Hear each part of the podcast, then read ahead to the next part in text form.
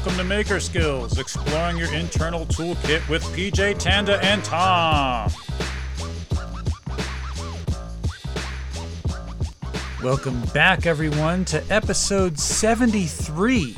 Our skill topic for the week is hand planing, that time honored old magical skill of peeling slices of wood off larger slices of wood. Tom, what skill class is hand hmm. planing? Oh, it's like a number four, number five, maybe corrugated. Yeah, I, I don't know if the corrugation does anything, but people seem to like it. So we'll, we'll go with that. It's- That's that's about as much. That's about the best piece of information you're going to hear today. Probably. Yeah, it all goes downhill from here. Tanda, um, do you agree with Tom? I, uh, is that required? No. Oh, okay. Yeah, yeah I, do- I do agree, though. Okay. All right. I was just checking. Uh, what what kind of research did you do on hand planing? Uh, the research I did was just kind of a fun fact, and that's uh, why it, why is it called a frog? And uh, Huh. you know there are varying uh, varying reasons that it could be called a frog. Because if you stare at it long enough, you know, if you stare at anything long enough, it, it kind of looks like a frog. To be honest, even a If- even a frog if you pod. S- Did you say if you stare at everything? Oh, if you stare at enough? yeah, if you stare at anything long enough, then you can make it very accurate. Yeah, that's Yeah. true. Yeah. So maybe you should tell them what is called a frog. Yeah. Why don't you explain what part of the plane you're talking about there, Tanda? What is what is called a frog? Um, so the part of the hand plane that you attach the iron or the blade to, that's kind of like the part that sits down onto the the body of the plane. Um, and then you put like a the, frog? the iron or the blade in it. it I can see it kind of looks like a frog. And then other folks uh, um, thought maybe it was called a frog because it has little indentions in it that look like the frog in a brick, which is different topic altogether that I don't know that we even covered during our bricklaying episode. So I feel a little Maybe, little remiss about that. But uh, maybe it's for a riveting plane. it could be because it's rib. Maybe some planes and have a rivet on them. But uh, then uh, someone uh, kind of did a little research and they found that uh, the most exact and convincing reason is found in Roger K. Smith's patented transitional and metallic planes in America. And he sent a copy of this particular page to the website I'm reading this from. And it says, I'm going to paraphrase the book because it goes, does go on. It says the first inventor to use the term frog in reference to the hand plane was Justus A. Traut, who worked for Stanley Rule and Lever, Level Company in the late 1800s. Apparently, Traut and his co-workers started calling the thing a frog because it's just behind the throat, and harkened back to the saying, I've got a frog in my throat. Stanley didn't start using the term publicly in their documents for many years. So that's that's where the term frog comes from on a hand, a on a hand plane is it just was like an inside joke that the workers It was a within Stanley called it and it was funny Corporate joke. and eventually it just came to be called that. So, um, a, about maybe four years ago, five years ago, when I was just kind of getting into the maker community, I had a hand plane and I was having a conversation with somebody, and I'm like pointing at it, and I'm like, this part here is called the frog, right? And they're like, no, there's no part on a hand plane called a frog. And I'm like, are you are you sure? I'm pretty sure it's called a frog. No, whoever told you that's an idiot. I'm like, all right. I wish I knew who told me that. I can't remember who it was because it's too long ago. But that was a conversation that I had with somebody that, that told me I was wrong. Because I was an And if you had only known, you could have you could have brought up the research. So Well, now if- all of our listeners can do the same.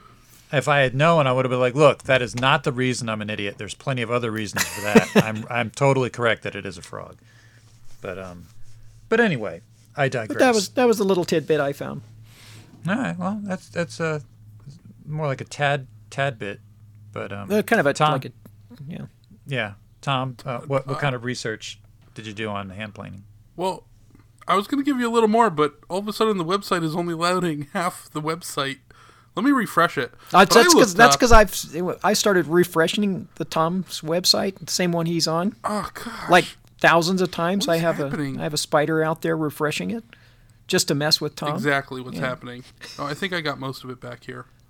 Is it? It wasn't. I wasn't trying to get out of the research. I, I would just tell you I don't have anything. You know me. Uh, I looked up most expensive hand planes ever sold. I thought this was fascinating, and uh, I'm basing this off of a single website. They put the top 20 most expensive tools ever sold, and they did not put them in numerical order. So I'm just going to read a couple. Now, now is this the like work. the sales price, or is this like some prized something that was sold at auction later and it was very unique? Wouldn't you like to know? So the first one up. I can't wait. You've got to tell me up front. The suspense is killing uh, me. Antique woodworking tools, Norris Jointer Plane. Thomas Norris made precision planes in England because he worked with exotic woods. Few of his planes survived through World War II, and those remaining have become valuable Oh, yeah. for their rarity and their utilitarian value. A lot of This planes got shot down in World War II. That's true. Apparently, That's true, yeah. this plane fetched 12. I actually did research and you totally undermined it just in that one sentence. That's brilliant. Congratulations. Uh, this one plane fetched $12,250 at auction. That was a lot of money. Yeah. That's a lot of money. I think that was the most expensive one. Let me read one more. Oh no! Oh, we beat it. This is live research, people. This is fun. Uh, Adams Patent Pattern Maker's Plane. Blah. Adams Patent Pattern Maker's Plane. The uniqueness of this bronze plane drove its value up to nineteen thousand five hundred and fifty dollars at auction. It's more useful as a sn- snow piece, not snow piece. It says showpiece than a tool because it requires switching out parts for specific jobs that could be done faster with individual tools. It looks like a hand plane. I don't know what they're talking about. It's kind of weird and look, funny looking, but it just looks like another hand plane. And uh, I can stop there. That's probably enough. Oh no, eighteen thousand. What was the last one? Twelve. What was the last one? Nineteen thousand. Nineteen. Oh, I beat it by a thousand bucks. Nah, that's not even worth talking about. Eighteen thousand. Oh, I got a new one. I got a new one. C E Chelor, Chelor, C H E L O R, Cornice molding plane. The Cornice molding plane was made by Cesar Chelor. That sounds right. A former slave of Francis Nicholson, who was freed after Nicholson's death. Whoa, there's some real. I'm gonna forward this little blurb to uh, Keith Decent. That's interesting. Nicholson, I'm assuming, is. Well, let me just keep reading. Chelor became Nicholson's apprentice and can continued to create tools throughout his life. He is the earliest documented African American toolmaker in the United States. This particular plane garnered $27,950 at auction because it dates back to the 1730s or 1740s and it came in unused condition. Holy cow. It's it's an all wood plane. Well, I mean the iron is iron, but um it's like one of those classic wood plane looking things. Uh yeah, that's it. That's all I got. That's a, I'm going to I'm going to stop on that. That was pretty solid. That's pretty good. Oh, No, Did some bad. good reading there. yeah. All right, right? You like my reading voice? Yeah, yeah. Thanks. I especially liked it when you surprised yourself. That was the best part. Yeah. Like, oh my Live god! Enjoy people, enjoying his own research. for. Research. Yeah.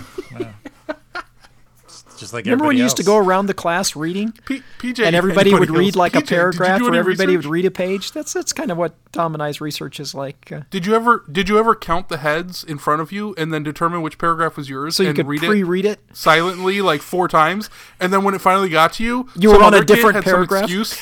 Yeah, he like he like just I can't read, pass, Mrs. Johnson. and the teacher I'm let it sick. go, and you were stuck reading the wrong paragraph.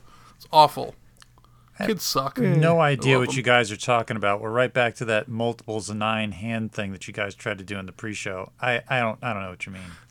It's not it's not it's not registering. We'll, we'll all. have a special episode someday where we teach PJ how to do his nines times tables on his fingers. But until then, PJ, what did what did you find? That'll make great radio. Well, um, I found two different things. One I'm going to paraphrase. Uh, I, I looked up the strangest hand plane ever, or weirdest. And the article that came up was the Stanley 55, which is the hand plane that I bought like three weeks ago at my dealer's corner. That's got all the different blades for making dados and tongue grooves and all those kind of different kinds of, you know, joint grooves and stuff. Mm-hmm. And it's got this whole write up about the hand plane and how it looks more complicated than it is. But that's considered the weirdest of all the hand planes. And if you look at it, I mean, it does look kind of weird. But then I looked up something else. Uh, what are the best hand planes? And uh, this guy gave a ranking of uh, hand planes by brand, which which are the best. So the number one hand planes, according to this dude, who shall remain unnamed because I didn't copy his name. Uh, Lie-Nielsen is number one. Um, I, I think he's kind of biased because they're like probably the best hand plane maker present day. I don't know if they are all time, but uh, number two, um, number two is pre World War II Stanley Bedrock hand planes, which everybody seems to really like them. I, I- I'll agree with that. But then number three is pre World War II normal Stanleys. So I, I don't know. That seems like a cop out. Uh, number four is the Miller's Falls, which it says here is interchangeable with number three. So apparently Stanley and Miller's Falls are tied. And my go-to, uh, I think it's a number five hand plane, is a Miller's Falls. That's like my own personal one. And then the last one is a Sargent smoothing plane. So that's it. That's uh, there were no uh, hand plane superstitions. Couldn't find anything. Every time I searched for hand plane superstitions, it kept giving me superstitions of airplanes, which was was not what I was looking for. But um, that's what I got. Howdy, y'all. It's time for the 3D filament fandango. No Dealer's Corner this week. We're back on 3D printing. Before I throw it over to Tom so he can talk about amphibians, I'm going to tell you that I made good on my promise from last week. I have completed the Johnson's. Oh, I dropped it. Oh, it's broken now. Uh, the Johnson's Hardware keychain, which is going to be sent out to Patreon members. It is uh, three colors. It's got a nice logo on the front. If you look on the back, it says proud sponsor of the Maker Skills podcast. And it comes with a little key ring. And uh, it's even got wood grain in the design. So it's got little cracks like it's old and woody. And um, I'm very satisfied with it. So uh, when we later on, I will read out uh, our Patreon members, and uh, you will know who's getting one. Uh, but other than that, I just heard back today from Michael over at Duran Violins, and the part that I made for his sander, his oscillating spindle sander, fit. Sort of. Really? All the all the holes lined up, okay? Like so it didn't fit. they lined up, but but uh, there are two holes where the vacuum tube is that are elevated that are not on the same plane as all the other holes. And apparently, those holes were two millimeters off. They were two millimeters short, so he had to put some washers in so that it would snug up. So I gotta, I gotta fix that in the design. And then there was a whole bunch of other little tiny things that he noticed once it was mounted, like the motor shaft hole is slightly off center. Um, part of another piece is sort of rubbing on the frame. So he made like all these different notes for me, and I'm gonna go back and change everything in the design so that it's the way that it's supposed to be, and then they will be for sale. You know, there'll be a thing that for everybody that's got this part that's broken that you can't buy and never could buy, now it'll be available. you know, so there's plenty of those oscillating spindle sanders out there. Um, I've been trying to get one for years. It's just been impossible. But I think that's all of the stuff I can remember. I feel like I had something else 3D printing news to give, but I'll probably remember it while Tom is talking about his ducks. Go, go, Tom. Go. Ducks aren't amphibious. Uh, Duck pod. is that Duck pod. duck pod? duck pod. Mount your duck anywhere. Uh, yeah. Frog Oh, it's pod. for mounting frogs. Frog pod's getting closer. What? It's for mounting Yeah. frogs. Right. What do you think it was for? Uh, I didn't know. I've just been wearing mine on my head. Oh, I thought. I, I, I, You like that? That was pretty. I did right? like that. Yeah, that was good. That's good. All right. I think you got everybody's attention. Uh, no, Jimmy shared it. I sent one to Jimmy, and uh, he shared it the other day. So I was like, uh, I better get on. I better make a post clarifying like what this is, so that when people come over from his channel, they don't all like message me or or just leave, which is worse. So I put up a post just saying, hey, there's going to be a Kickstarter soon. It's called the Frog Pod, not the Monkey Grip. which is hilarious. I was, I was like, oh, I love that guy. Yeah, it wouldn't, Um, wouldn't be Jimmy but if he didn't uh, come up with his own Right. own name for it. Well, you know what? Back, I think he was paying more attention back when it was first starting, and I didn't have a name, and everybody was throwing out names, and I bet he just came up with his own name for it and never saw the Never real changed name. it. So, yeah, never changed it. So, Well, maybe by the don't blame him. I Kickstarter, like it. it. it'll be the monkey grip. I should, you know what I should do? I should do a Duresta version called the Monkey Grip, and it's the same exact thing, Except, but it's twenty dollars more, and it's in black. and it's in black, yes, Yeah. with bronze somehow on it. Um, but anyways, uh, uh, Jimmy might listen to this. Thank you, Jimmy. I love you, man. Um, what else? So I'm getting closer. Uh, Adams, well, Dave, Dave Bauer Art was working on like some logo things and some font things, and then Adam C reached out and he's like, "Hey, check this out," and he basically made me a logo, and it's awesome. Um, so I have a little more work to do there. I am gonna probably end Is that one of the ones you on shared that. with us, or have you not shared it yet? I have not shared it publicly, but yes, that Oh, is the, the cool. one that looks like the thing. The text message. We Um, got. Yeah. yeah. Uh, so not a. Uh, I haven't landed on a font yet, but I like Dave's font. I think it's Oh, so the don't one you shared with us Here- is Dave's font. the font is Dave's. The logo was from Adam. Okay, I don't think I've seen the logo yet. Ah, okay. so. Well, he just he Um, just sent it today. Oh, well, maybe I just missed Yeah, it. Tanda's busy. That's a working uh, Yeah, day sorry. job stuff. Yeah, I forgive you. Yeah, stupid, stupid day jobs. Um, only one of us has a day job, don't they? I have Anyways. a job. you do? Yeah. Oh. I don't think I even know what your job is. Anyways, so FrogPod is coming along, and Kickstarter is uh, hopefully just weeks away. Um, I hope. I just, I also called, had a talk with somebody. I won't name anybody yet, but they are a vlogger in New York City and also has been following my channel for a while and I've talked to a few times before and he's like dude I got to do something with this. I got to I got to do something with the frog pod and I was like I really need help with media. I need pictures. I need videos. I need films. And uh just, I'm just keep name dropping here but Jacob knows who's a supporter of everybody in the world Yeah. he I sent him one because he's in New York City and now I have this vlogger guy who I'm just gonna call him vlogger guy. I hope he listens to this.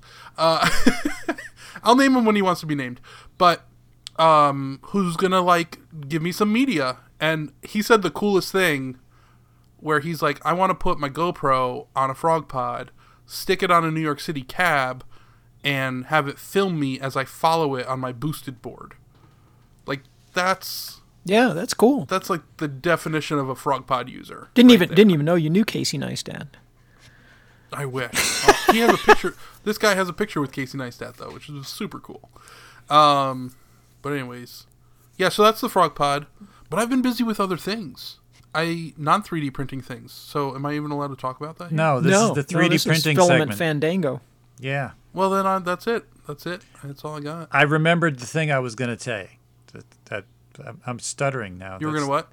I, you I, re- I remembered the thing I was going to say that I couldn't remember earlier. I thought there was a third thing. There is. So I think I talked about this one of, one other week. I have uh, put some life back into the retirement light that I that I abandoned from last year when Tom was doing it. And It's gone back to work. yes, it's gone back to Come work. out, out of retirement. So Oh Brady. One thing that Tom didn't do, which I'm doing, is on his retirement light, the light socket just goes in a hole. there's no threads. It just goes in the hole and the set screws hold it in place. But I don't like that. I'm a details guy. I want threads. So I put threads in and I measured the threads and I made it the exact size and it doesn't fit. So then I went up in size and it kind of started to go, but then it was super tight. So then I went up another size and then it went straight on through. So I'm like, okay, that doesn't work. So then I went back to the middle size and I worked on what's called the horizontal expansion adjustment. And if you don't aren't familiar with this in Cura, I don't know if it's in other things, but if you put a positive number into this slot, it makes a hole smaller. If you put a negative number, it makes a hole bigger. And this has to do with the expansion of plastic when it's printing. So stuff doesn't always print accurately to size. So, anyway, I found out that by doing negative 0.2 millimeters, it opened up the threads just enough that the, the light fixture will just thread right in, and it's perfect. But unfortunately, it also enlarges the holes for the set screws, so now they don't fit. So I had to go back into the design and make the set set screw holes smaller so that when I enlarge the holes, they're the right size. And I haven't been able to do a test print on that yet because I've been working on the keychains for Johnson's hardware. But I have uh, I have faith that um, it's going to work. And very soon, uh, retirement lights will be available. I've got light sockets. I've got I've got uh, retro, old school cloth woven power cords to make them look vintage, and um, it's gonna be nice. It's gonna be real nice, and I'm, I'm looking forward to finally getting one that that actually functions instead of just continually printing things that that don't work, like I always do. That's it. That's all I got. That's all you got.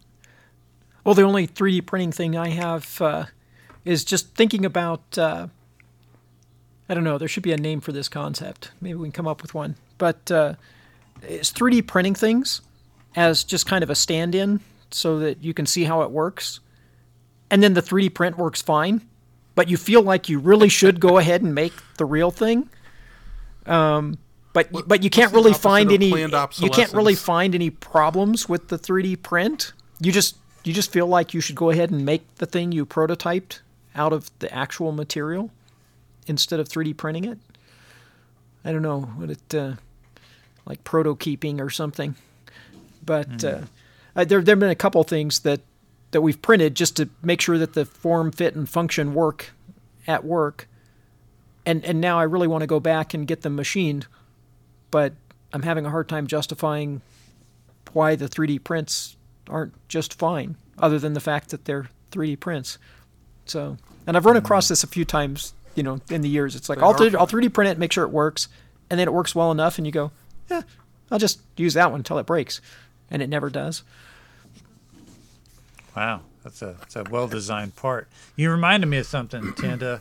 Um, I read some some point between last podcast and this one. I got one of those things that like, would you like to know more about 3D printing? Download this catalog, and it was from MakerBot, and it was an explanation of filament types, and it was mainly stuff that like they offer for some MakerBot 3D printer, like it's called like the Explorer or something. I don't remember the name. But anyway, one of the things they had in there was a metal printed filament. Like you print hmm, something mm-hmm. with this filament, it's made out of metal, and then they they had different terms for it. But basically, they say like when it's printed, it's a green print. Then you send it away to a lab that fires it in some mm-hmm. kind of hydrogen rich oven and then when it, it burns out everything and all you're left with is metal Right, it's centered, sintered together. All yeah, Yeah. yeah. and i'm like man that sounds like something that's doable i wonder how much the sintering process costs and all that and i wonder if you could use it on like a regular printer if you have to have a, a makerbot printer i don't know it brought up a lot of questions that i don't have answers Have, to have you ever seen um, uh, mm, what is it? I can't think of what the process is called. Parts that are formed out of powder that's just compressed together, and then sintered in an oven like that. I It's know a really of it. it's a cool process. I went I was getting something made. They were these little cam arms for um, for fittings that I was helping someone design. And I went to the facility that to make them because it seemed like the cheapest way to make it. And I had never seen this before, but you basically they just rake powder into over the top of a mold, and then they have a press come down and press it into the mold like you were forming a pill or a smartie or you know piece of hard candy. It just takes metal powder and it presses it into the mold with enough force that you can then push it out of the mold. And it's it's green like you said. It's you know it's not it's really fragile. And it's it's basically like the consistency of like a smartie candy. Um, but then they run it through a long conveyorized oven and it sinters all of these little all of these little metal particles neck together and sinter together and then you have a finished part and a lot of little like the internal parts of a um, like a padlock if you've ever taken it apart it looks like it's cast but it has a little different look to it. Um, and it's a really neat process and i have a few of the parts around my shop that are still you know not not sintered. And so you hand them to somebody and it looks just like the part but then you just break it apart. Yeah I wonder that's if you a, could that's a that. cool process but i think you might be able to do do the front end of that maybe uh, with a 3d printer and binder and then run it through the same sintering oven and basically you have the same same thing Well, maybe that's what MakerBot, the MakerBot filament is. I, that's it's that basically what metal printing is. If it's not laser, if it's not sintered on the spot with a laser, that's probably, you know, I mean, that's basically what it is. But it's an old process that's been used for a long time just by compressing the stuff together in a mold and then running it through a. I want to know if you could actually. Does it have to be sent away, or can you actually put it in like a jewelry kiln, like a burnout kiln, and just fire it yourself? Well, someone someone's making a somewhat accessible 3D metal printer, right? That works, um, that has a filament that carries the metal in the filament, and then you print it, and then you go through some kind of bake out or curing. I can't think of who it is that sells it. I can picture the printer. I I've don't know, but a- I, I sent you guys on Facebook an ad that was a metal printer that was like uh, it was a laser printer, like it it it was on like some kind of a rotary table, and it was a five axis thing that it started printing and then it just kept spinning the part and it was printing metal with a laser. So I'm guessing like a filament was coming down and the laser was sintering it on the spot.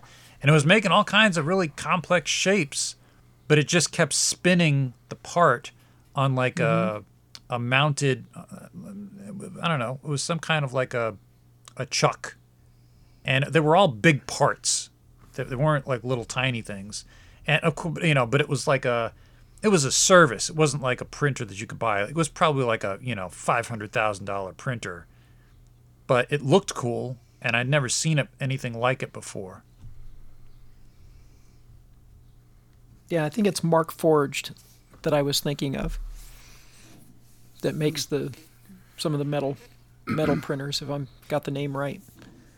But there's a company here in town that pioneered um, that process called Optomec, and uh, and they basically um, jet out metal powder and then hit it with a laser, like as it's attaching to the part. And they can do some really cool stuff. They can take like an existing part and then print onto it.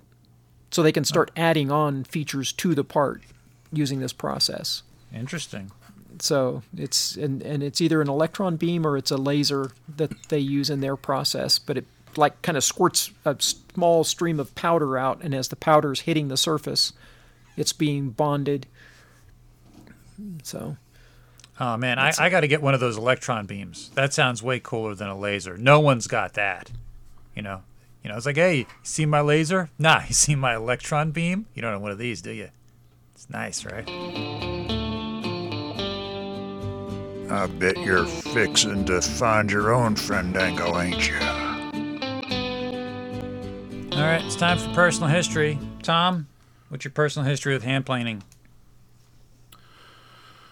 Well, uh, I've been hand planing since I was a little kid, um, mostly on road trips, Mm-hmm. going down the highway, Mhm. and um, you roll down that window, and you just you get your arm, you get your elbow to your fingertips out of the window, hmm and you just you Yeah, you don't want to it rest your hovers. It's underarm. like the- your arm will go to sleep. yeah, the the you're right. Front, front, windows. Well, front or back window? Which which one we talking about? well, back window. I was too young to sit in the front seat. no. you know.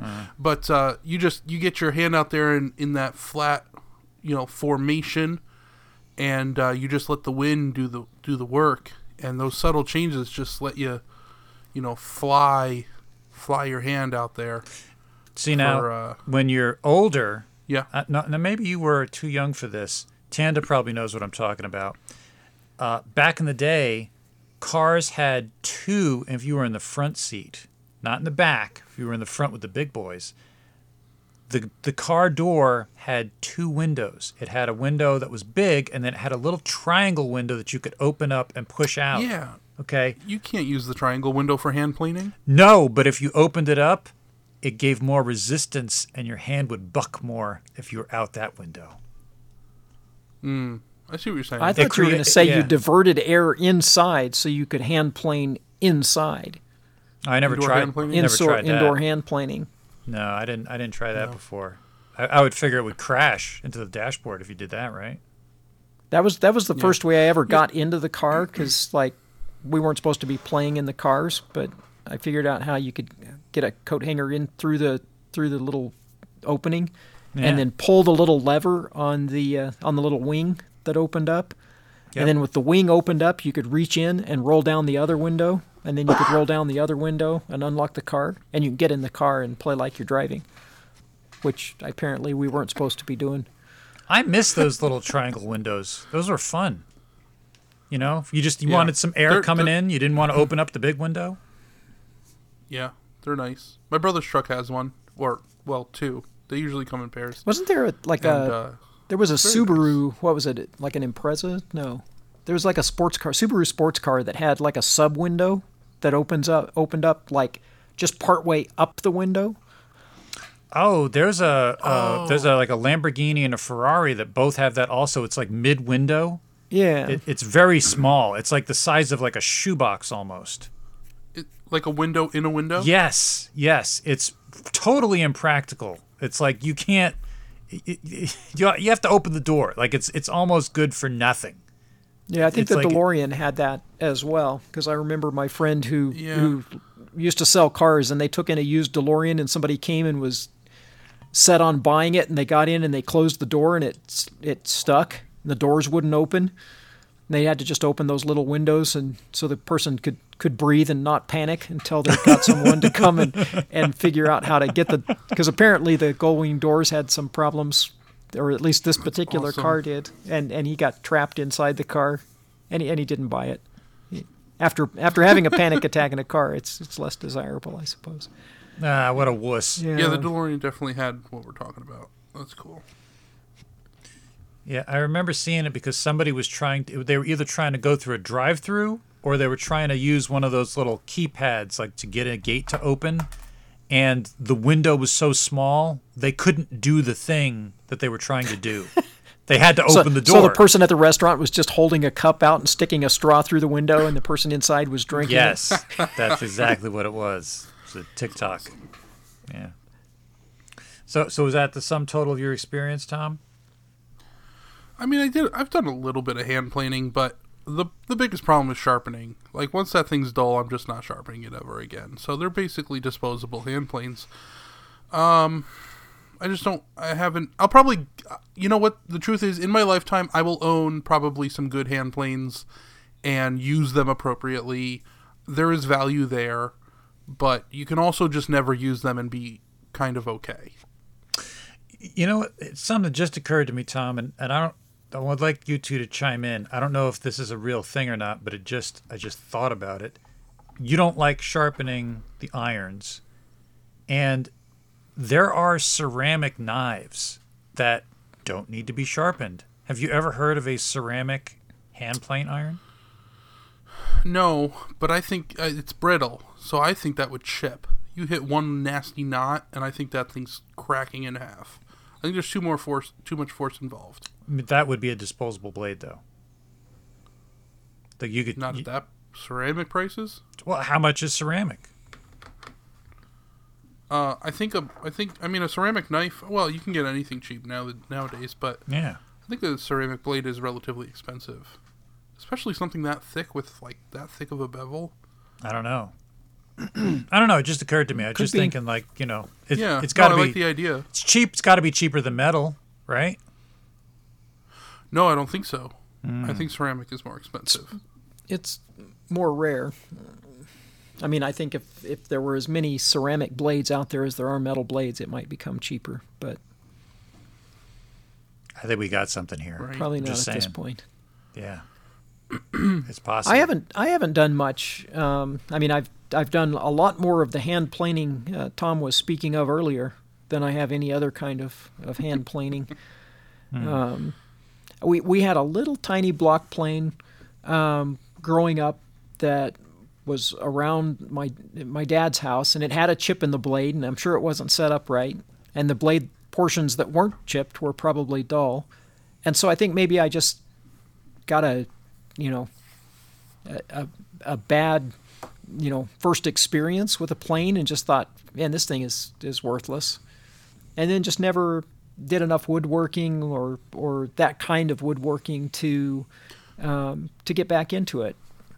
And now a surform plane I've used a lot because we had one of those and I, I made everything with that. I mean I would like make entire um, you know if I had a piece of one by four and I needed to round the corner with a four inch radius, I would just use a, a surform plane to cut it down because we didn't have a lot of other tools um, or power Tanda? tools.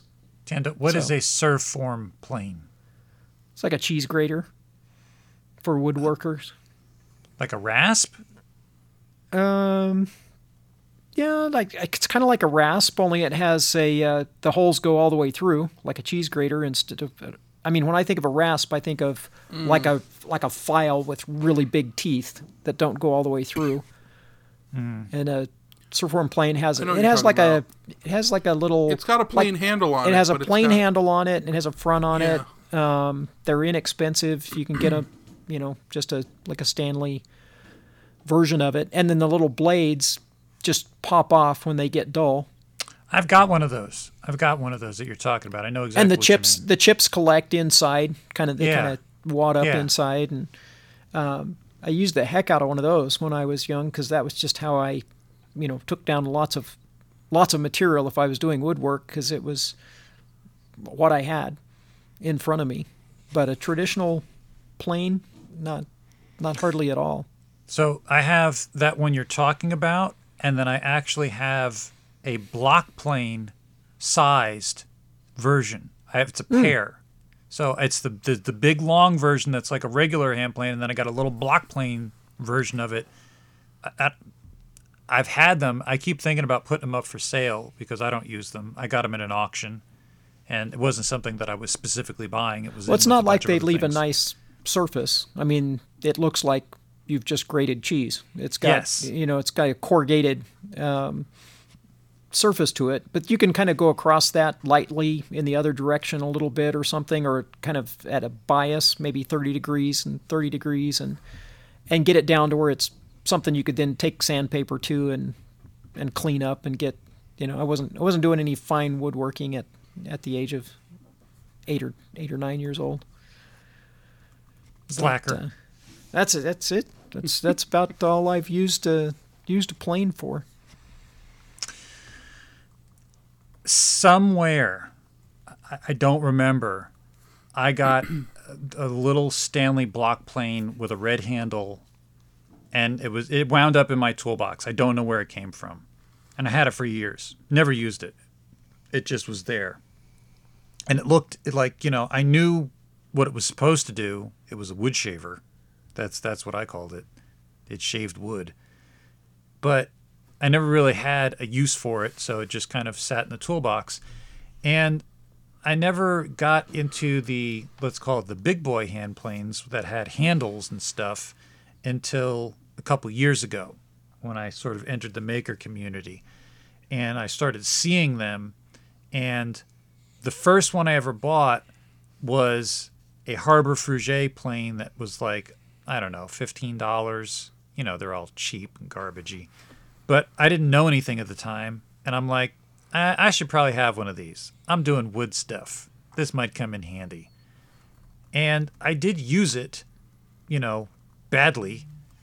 And then after a while, I started buying lots of tools, lot, like lots, like box lots.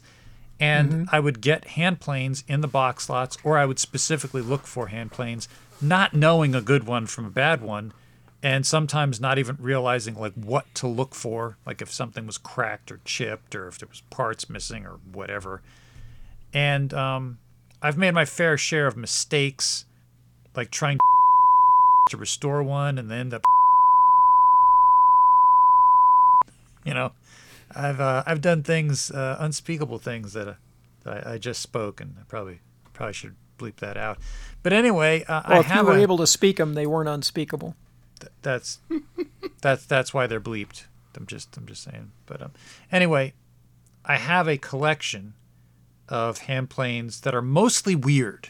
Like i have i have planes that are restored that are painted blue with gold accents that are mine that i use that are on a rack on the wall and there's like i don't know four of them including a japanese block plane i don't know if it's called a block plane it's a wood plane with an iron in it um, that I won in a contest, which is probably one of my favorites. It, it, it does a really nice job, um, but it's a pull plane, not a push plane.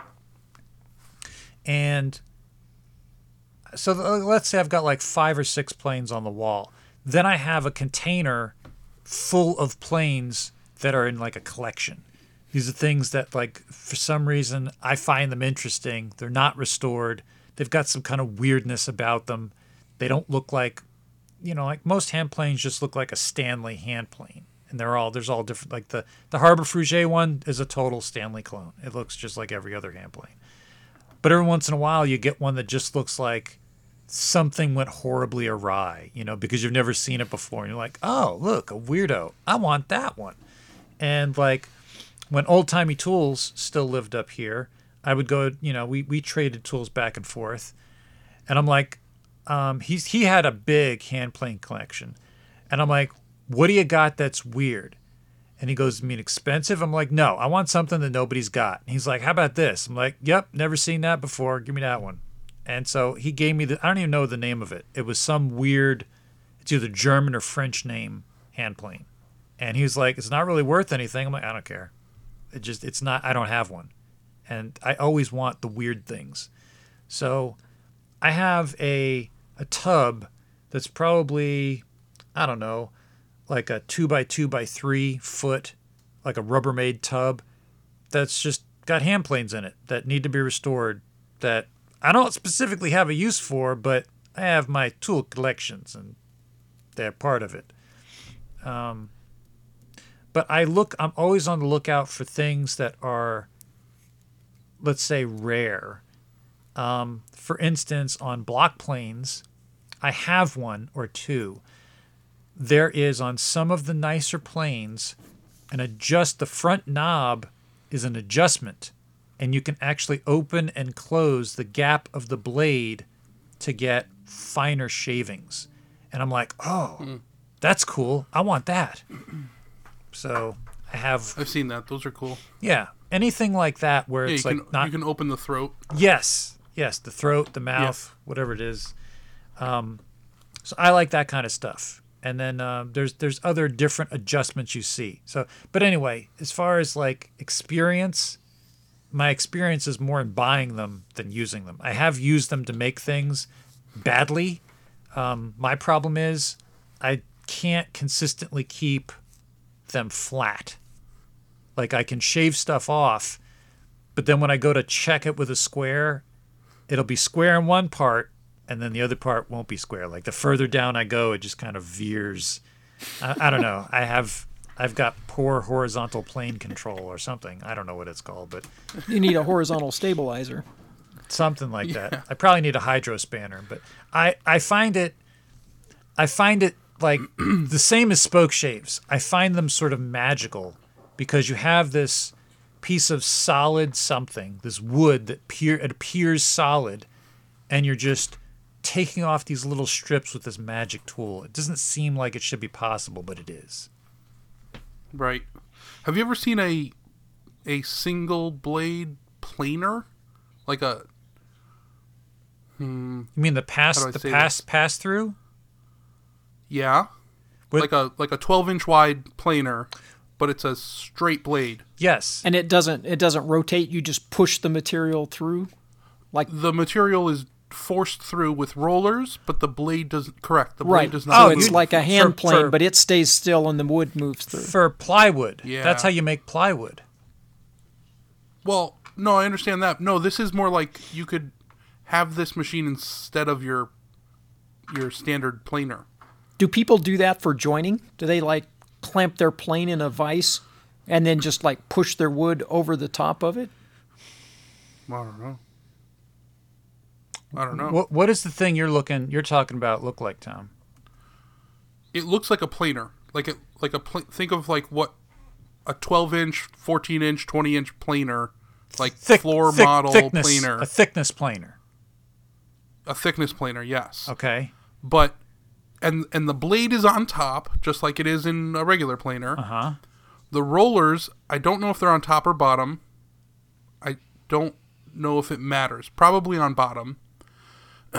and the wood passes through just like you normally would see, right? Uh-huh. Nothing's different so far.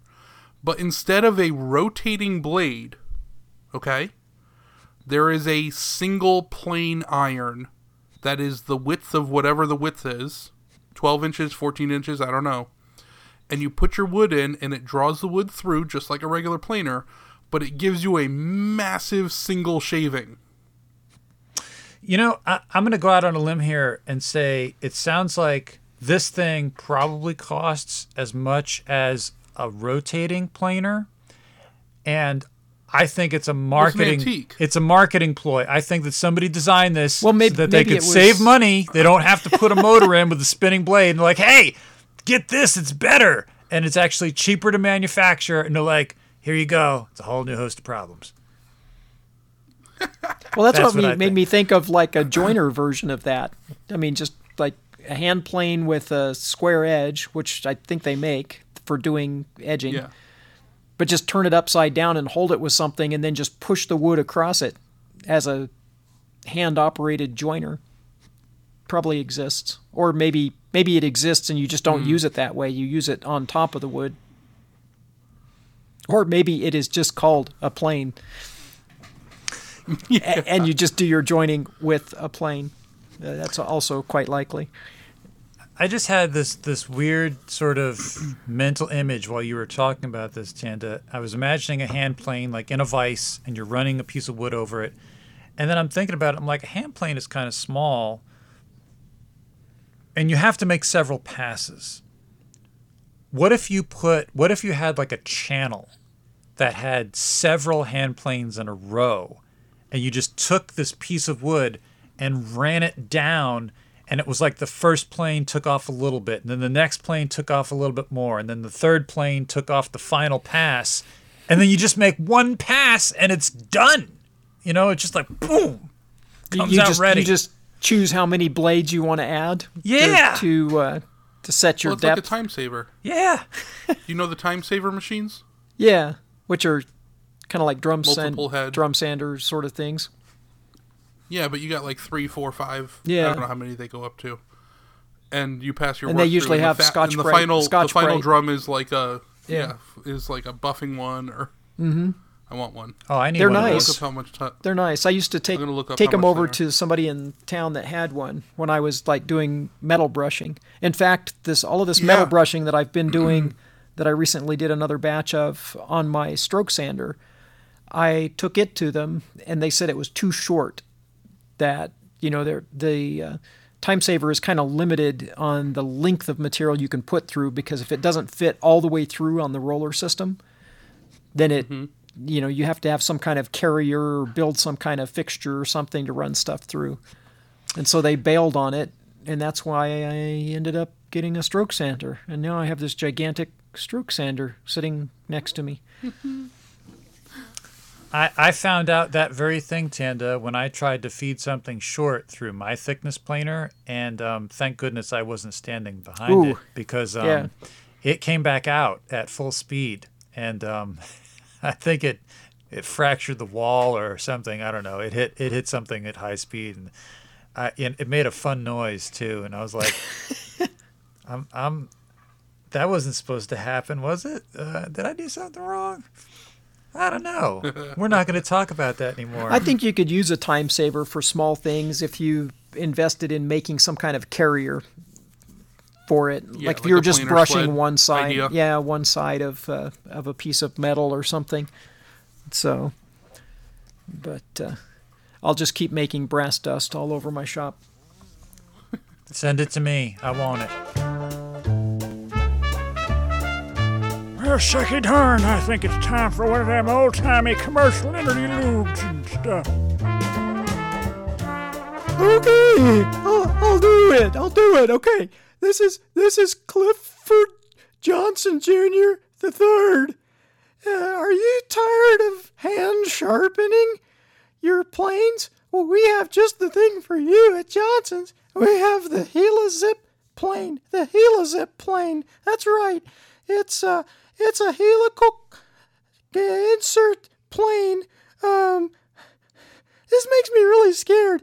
Uh, it's a it's a it's a helical plane thing, and you you have a zip cord that you put in like those old cars, and you put the plastic zip in, and you and you pull it, and it and it and it spins really fast. No no power required, none at all. You just pull the zip, and it uh, and it makes the blade spin really fast, and then you then you use it like a hand plane, but it's uh, but it's helical, and it it's available now at Johnson's. Comes with three replaceable carbide inserts and a and a, one of those little hex key things that you can use to put them in.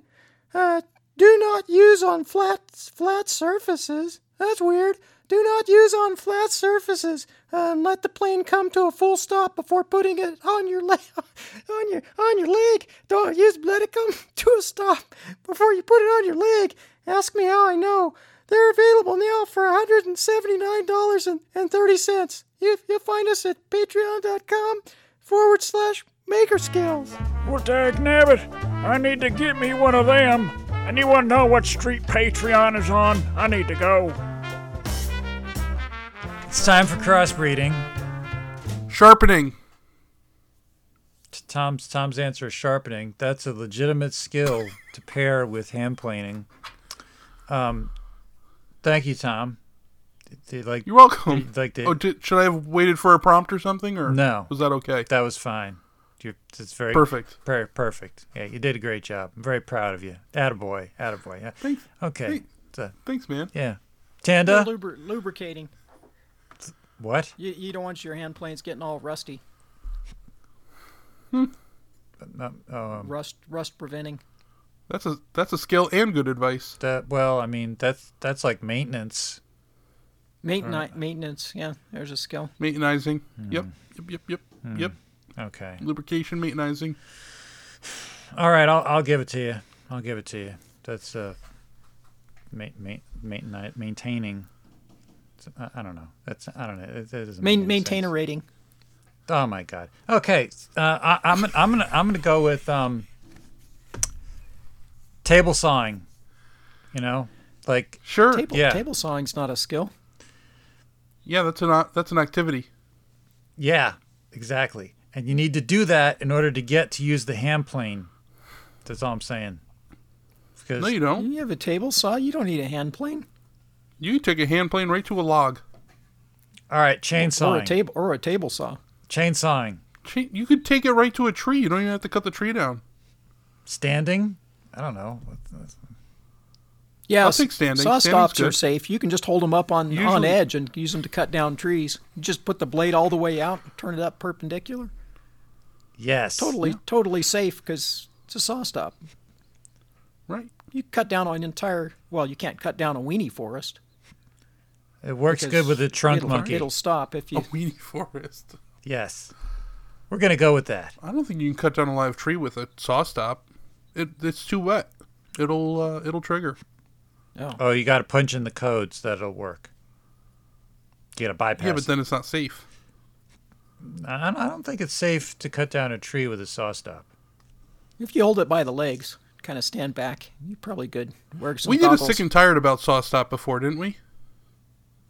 I mean, I did. I don't remember if it was on here. I, I, you're the only one with a saw stop. Was that before or three of us. after you know that you owned you know saw that I stop? y- uh, after because I talked about how it's not there are certain aspects where, that really aren't safe. Like disengaging it is not a safe thing because you have to like bend down with the saw on, and I actually don't even know how to disengage it without googling it. It's so complicated. You have to like turn the saw on, t- hold the key in position, turn the saw off. I don't, I don't even know. That's probably kind of by But design. the whole time, your head is like in line with the blade. It just doesn't It crouch. doesn't You've sound got to right. crouch, Tom. You, for, Yeah. you forgot you got to hold. What are we your talking about? What segment is this? it's, um, Crouching saw, crouching blade. hidden tiger. Crouching saw, hidden hidden tiger. Yes. Two times. What are the chances that two people randomly say hidden tiger at the same time? On this podcast, pretty darn good. yeah, that's true. That's true. People say hidden tiger on this podcast all the time. That's it. We're done. We're out. Yeah. PJ's like, ah, I'm sick and tired of that. I sailed, chap. It's time for Patreon's parlor. We haven't had Patreon's parlor since last year sometime. I, I can't even remember the last one. It's been so long. Um, so the reason that we're having Patreon's parlor is because one of our patrons has elevated his level. Everyone, thank Seth Williams for stepping up to skill class 3.8457, which is Level 3.8457? yes, Wow. Did you say level three point four eight five seven? yes, Wow. yes. Did I say it right? That's, big, Yes. it bigger up. than pi. It, it is, A little bit. Um, but Bonus pie. it it earns him a custom skill. So oh, We Earn get to a bequeath a word. custom skill. okay, he paid for it. It doesn't earn him anything. He bought Yeah. it. He bought it. Okay, it's not. There was no. He That's didn't. just He didn't work just- for it. You know. Let's be honest. Well, he worked for the money. He's buying his way in. You know. Well, buying that- his that's way. kind of that's kind of what patronage is, I think. Well, let's That's true. let's show him what money can buy. Yeah. Okay. So I, I'm, I'm, like I said earlier, I'm pretty sure he did this because he wants the Johnson's keychain. I mean, you guys have seen it. It looks very nice. Very Uh, nice. the It looks the way you did the cracks a in the wood keychain. looks looks really cool. For I mean, for a 3D print to look Yes. like like cracked wood, yes. kudos. Yeah, that that looks Which- good. Which, by the way, if I didn't mention this, um, I have wood filament. It's maple wood filament, and I looked it up. It is 20% sawdust. That is how they get the wood color. So it's it's real wood. It's just only 20%. You could burn it wood. in a fireplace. That's true. Yeah, probably you probably shouldn't do that. Don't don't burn it in the fireplace. You make a little feeder to just feed the filament in a little bit at a time. Be better than a pellet It's like a stove. pellet stove. Get a little bit of plastic there as an accelerant. maybe, maybe like a never-ending candle wick. That could be. Oh, there you go. Yeah. Yeah. you could just have it uh, be like a candle wick. Hmm. I Oh, we should get back that- to like assigning a skill. Oh yeah. Okay. Seth. Oh, yeah. Seth needs a mm-hmm. skill. So um, yeah, he doesn't have any. Let's give him one. That's true. It's this should be easy. Custom skill. You know what? Um, so easy. Oh, he's made stuff, and Well- he did all that skill free. That's that's amazing. wow. I mean, it is, it is amazing. he. I mean, have you seen the stuff he's made? I wouldn't say it was skilled labor per se. You know. I mean, he's. the- the- He he could use some help. Maybe some classes. Maybe he should go up to Jimmy's a little while. I'm just saying. It's you know. But but, I think. I think that you know we kind of discussed this a little bit in the pre-show. I think we've got the perfect custom skill for Seth, and I think that once you hear it, everybody's going to want this skill correct? Uh, Tom, I can't wait to hear it because I don't remember. Oh, It Tom was doesn't like remember. At least an hour and a half ago. Tam, do you Yeah. do you remember what it was? I think it was. I think it Oh. was hand hand planing. That's right. Yes. Yeah. That's right. Yes. So- hand planing. Not hand planing with a tool, planing wood with your hand. Like, Bare like hands. Wolverine, Bare-handed like. Wolverine Yes. style. Yes. Yes, exactly like that. So Seth, all you have to do is run your bare hand over wood and it will shave little bits of wood off every pass. Yeah. Yep. Yep. Now, now, if I uh, maybe this is too soon, but uh, with every superpower comes, you know, it's kryptonite, True, and uh, true. Yeah. And this You has wanna- one. You wanna, This has one. Yeah. Yeah. Who want Who wants to tell him the bad news? So Oh, maybe it's we should tell you. him some more of the advantages. Oh, yeah, go, Oh, go that's, I mean, for it. that's because- I Yeah, mean, you're right. always have it with yeah. you. Sure, sure, sure, And, sure. uh, you know, You can just you know, if you're at a restaurant, if you're at a restaurant and the table's wobbly, you just pick the table up, hand plane a little bit on one leg, Oh, yeah. and uh, and the table's not wobbly anymore. Oh, yeah. I mean, who hasn't wanted to do that that's before? that's much better than shoving a matchbook under it or something like that. So that's Right. handy. Well, that's a pretty lame. and you would never do that if have you with a matchbooks hand you all the plane, time. like a traditional hand plane, because you just wouldn't have it with you. Mm-hmm. Mm-hmm. Yeah, they make a funny well- bulge in your pocket. Tony Tony would have one with him. Tony Rillo. oh, yeah. Other than him, I don't think anybody's. Yeah. Yeah. Yeah. Yeah, he'd have a whole case of them. He he would he would open the case and select which one to use for which table. Carries that But attaché bag everywhere. But that's different. Yeah. But, You know, uh, you know, Tony, Tony, I, I had a talk with Tony uh, privately, and I said, Tony, I was like, you had a Tony talk. I did. I had a Tony talk. You- do you And have this, the talk? This, this, this, the God honest truth. I, I was in a shop, and I'm like, Tony, so where's your hand plane? You know, your own personal hand plane. He goes, Oh man, you don't want to see it. I'm like, Yeah, come on, show it to me. And he goes, I got a second over here that's mine that I use. I don't have a nice one. and he, he pulled it out, and it was a re- Even- it, was a rejected hand plane that was for somebody else that he messed up, and that's his plane. But and, and let me Even guess. Tony- and let me guess. even it was Tony can't buy one. It was impeccable, right? I mean, Tony probably had to like get a microscope out to point out the flaw, right?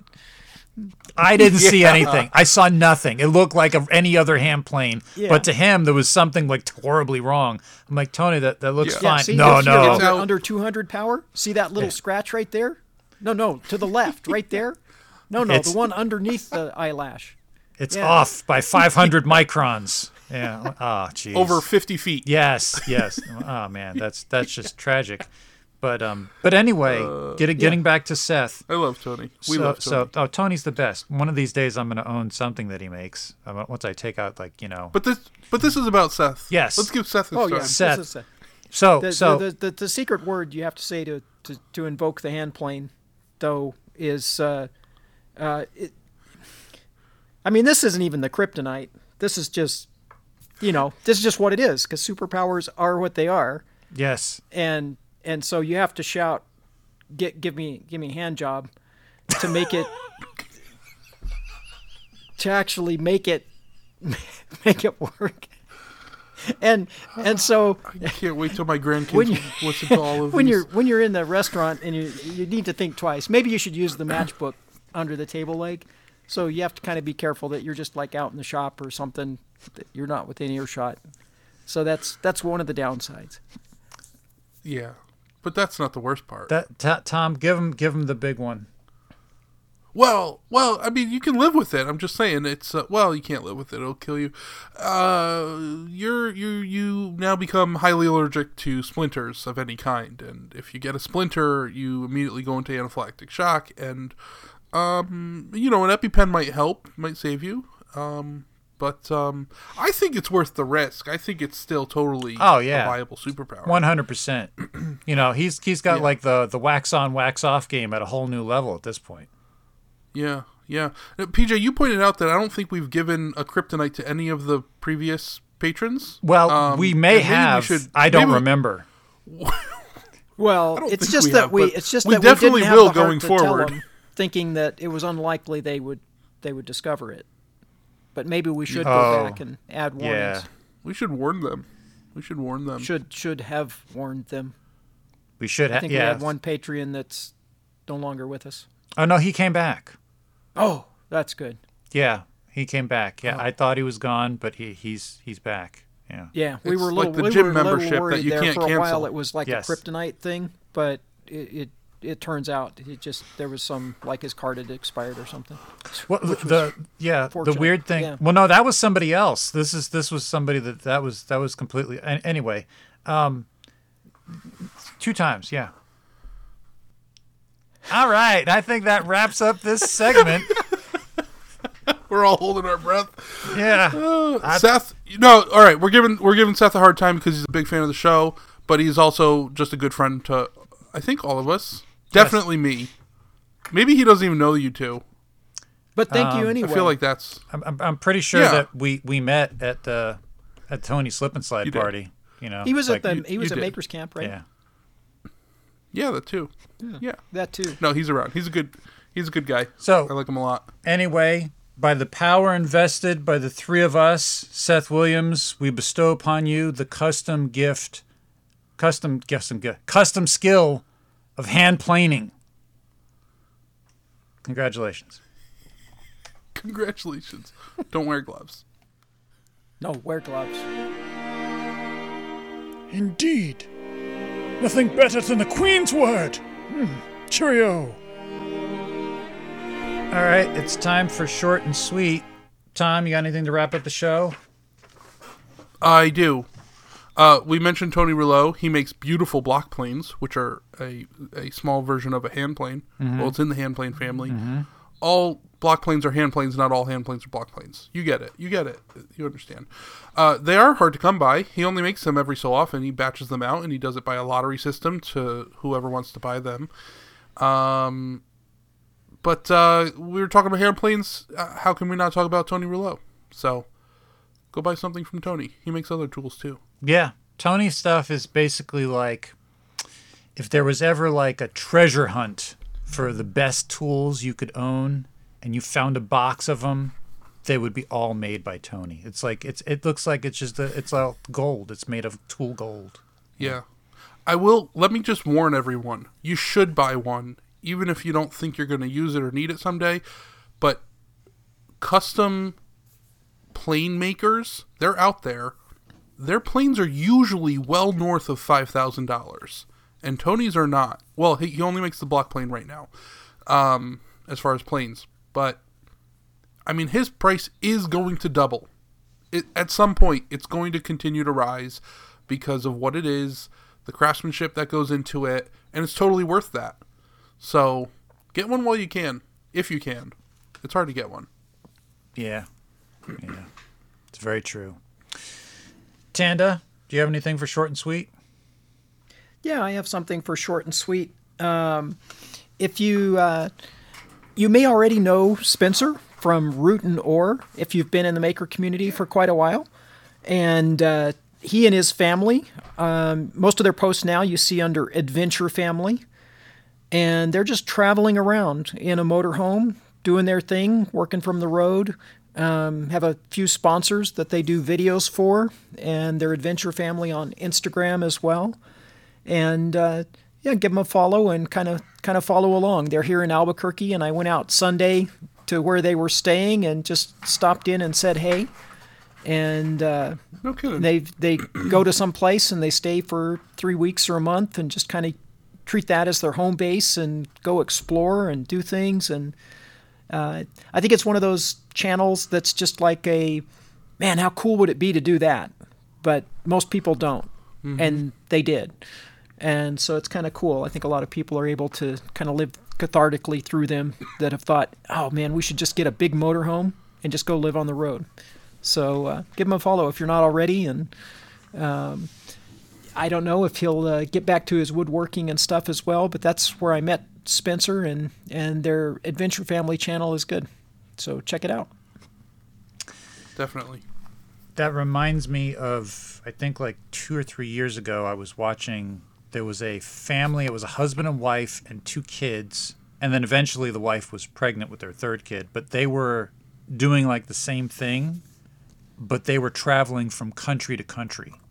Mm, they were they mm-hmm. were traveling all over the world like they like every week they were in a different country and I'm pretty sure that the husband taught a language, like he taught English or he taught some some. He, he was a teacher of some kind. But like hmm. every place they went, they were sponsored by different companies, and they did videos about everything. And they would show you like the place where they went, and um, the people that were there, and uh, it was just really interesting to see like the kids like i really got into the videos. It's interesting to watch like the series and see the kids sort of grow up on the go and do things that you wouldn't normally see kids doing. Like these were when i say kids i mean they're like three and four years old five years old you know little little kids.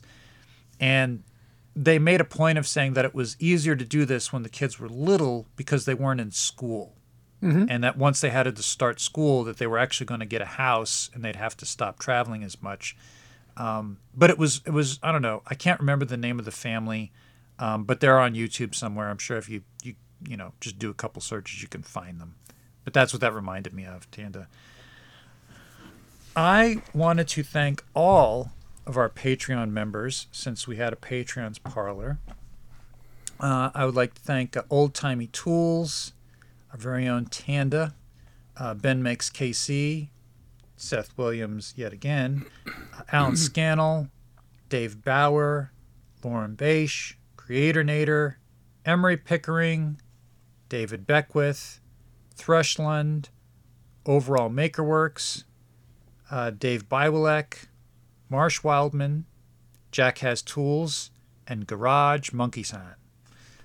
Those are our current Patreon members, and uh, thank you very much for supporting our show. Yes, thank you. Thank you, thank you.